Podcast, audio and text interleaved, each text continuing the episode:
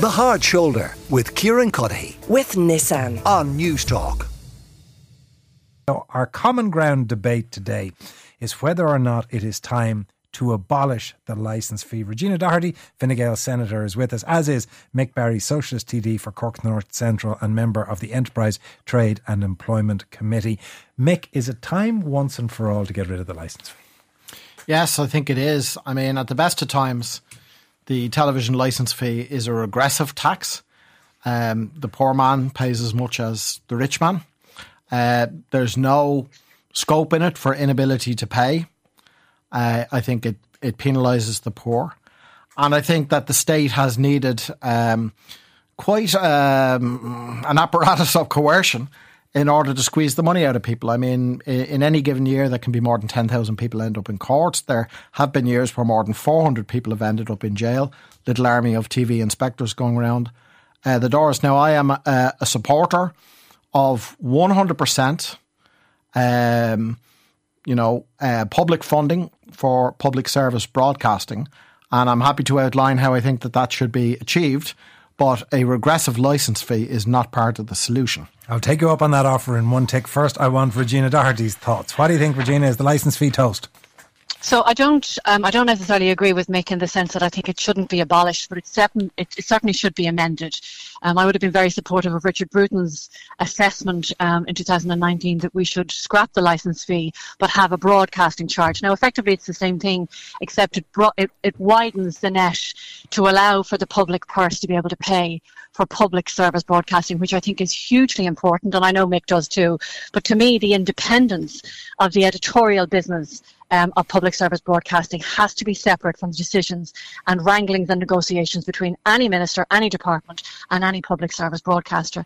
And to the extent, Anton, that I think not only should R T E be paid for public service broadcasting, but so should News Talk, you know, so should some of our other radio stations for that pure service. Uh, the likes of G A A Go shouldn't be allowed to be supported by a public service broadcaster to make commercial money off the people for programmes that should have been put on R T E in the first place. All of that has to be able to be controlled by a legislative act governing public broadcasting, but it has to be paid for independently by the user. And I'm very conscious, obviously, of the last couple of weeks of the amount of trust, if not all of it, has been broken. So it's a difficult context to have that conversation in. But the only way you can have editorial independence is if the, somebody is not sitting on your shoulder, you know, determining about how much money you're going to get next year based on the decisions that you make. That's absolutely not a runner. The independence of the charge has to come from the people. The trust has to be held by the people based on legislative, you know, determinations of what kind of okay. public broadcasting and what service do they have to do. And that doesn't just account for G A A or the news. It has to be the arts. It has to be Fair City. You know, there's a whole spectrum of things that have to now, be. This puts you in direct contention, contention, contention, using English, contention with Mick, because what you were saying is that ultimately, whether it be a media charge or anything else, it needs to be paid from the individual user rather yes. than from the exchequer. Mick, that goes to the heart of what you said is wrong because it's aggressive. So what's your methodology for getting R T E paid?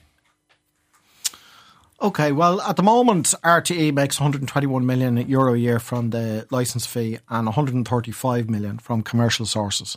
So a majority is from... Does it not make much more than that? Is it not closer to two hundred from the licence fee? Uh, one hundred twenty-one million is the figure that I have here. Is it? Wow, yeah. I thought it was more than that. Okay, so it's it's majority from commercial uh, income. So I, I think what you do is you say um, the commercial income, knock that on the head, that it's one hundred percent from public funding. Um, then you say what we need to do is to have a steeply progressive tax system. Uh, so the more you earn, the more you pay. And if if you were to ring fence zero point zero one percent of income tax, so the minister can't say, you're doing what I want, we're, we're cutting you, or, or, or whatever. zero point zero one percent from income tax and zero point zero one percent from corporation tax. That would give you five hundred twenty-six million, which is more per head of population than what you have in Germany. Okay, and I also think you would need to look at uh, the new media, the big tech companies and the profits that they make. Uh, if you were to put a ten percent levy on social media advertising, that would bring in thirty-eight million. It would be ten percent of your revenue before you even look at the profits that are being made by the Facebooks, the Googles and the Netflixes of this world. Well, let me put that to Regina, because the, the issue that you had, Regina, was that of independence. What Mick effectively yeah. saying is that you can achieve that independence by legislatively ring fencing it. Maybe you can, but just to, to put two uh, clauses in his in his uh, plan. First of all, we already have a progressive tax system. It's called pay as you earn. The more you earn, the more you pay. That's already the system that's in in Ireland. And the second thing is, is that Mick says that this is a regressive tax, uh, and that it you know the, the, a poor person, his words not mine, pays the same you know as a wealthy person. The the social welfare system looks after the people who can't afford.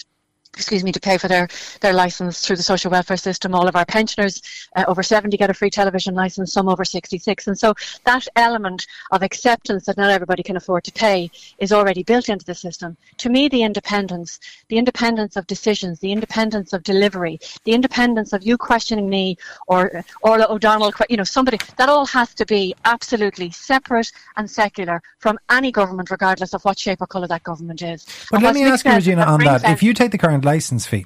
The government has the same capacity to allow increases or decreases in the licence fee, so it is entirely able to yank the reins on R T E financially, albeit one, at one remove. So what's the difference by ring fencing? So, but that's why it's desperately in need of um, of reform, Anton. And I'm not trying to be smart, because it's on our watch that we've known it's needed reform, and that reform has been kicked down the road. And I hope to God, and this is an unfortunate episode that might bring that reform, you know, right up to the fore. But successive ministers have been afraid to tackle this issue, and I'm sorry that they have, because they shouldn't have.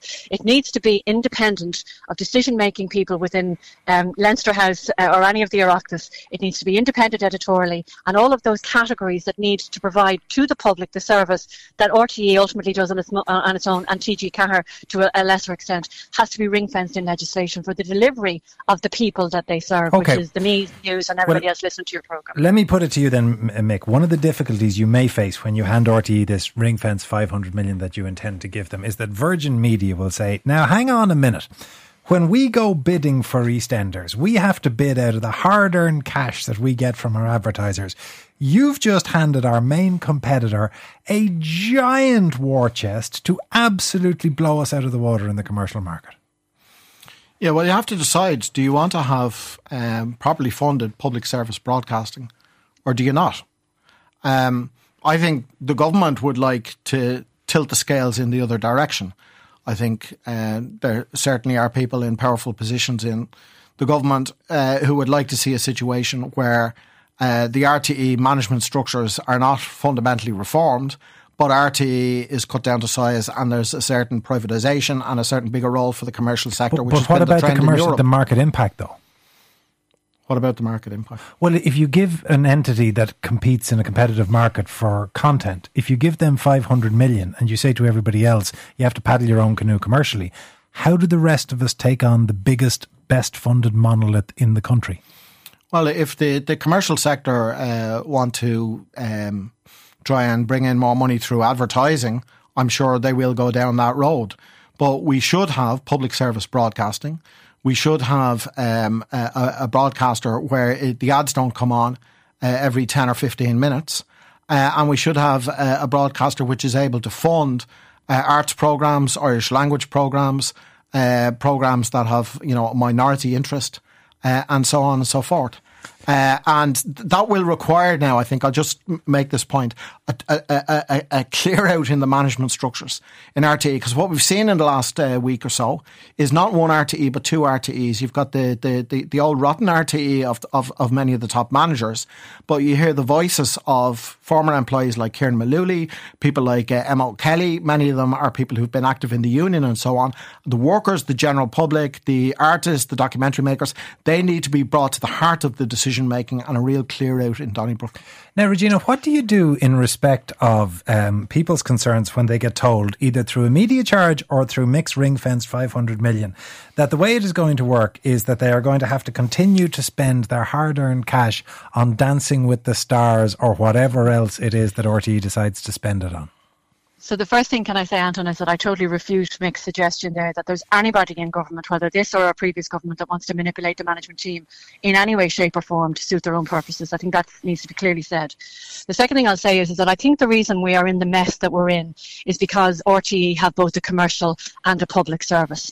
And we can see that the commercial element of the business for the last number of years um, has benefited by being buoyed up by the cuts to the public service part of it. And that's why Mick is right. All of your union reps, and Emma O'Kelly has been superb and strong in the last number of weeks talking about how bereft, you know, and uh, ashamed the people who've worked there and had to have take those cuts for the last number of years um, have felt with, you know, with regard to the the debacle for the last couple of weeks. You can't have an element of public service and commercial acting independently uh, without one rubbing off the other, and we've seen a prime example of that. So I think the suggestion, and I know this has been denied and um, that was in the papers on Sunday, is that we should absolutely split both and let the commercial element of R T E wipe its own face and let the public service element be fully supported by the state through a broadcasting charge or a, an extended or an expanded licence fee that's shared amongst all of those people that do public broadcasting, because News Talk does fine public broadcasting, so does a lot of our other independent stations. And how do you define what's public service and what's commercial?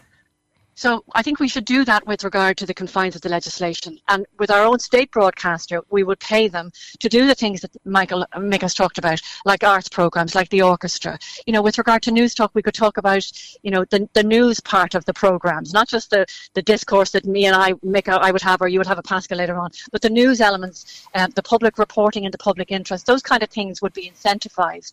You don't, you guys don't get a penny to do that kind of work. R T E Primetime Investigates gets that money, and all albeit not enough.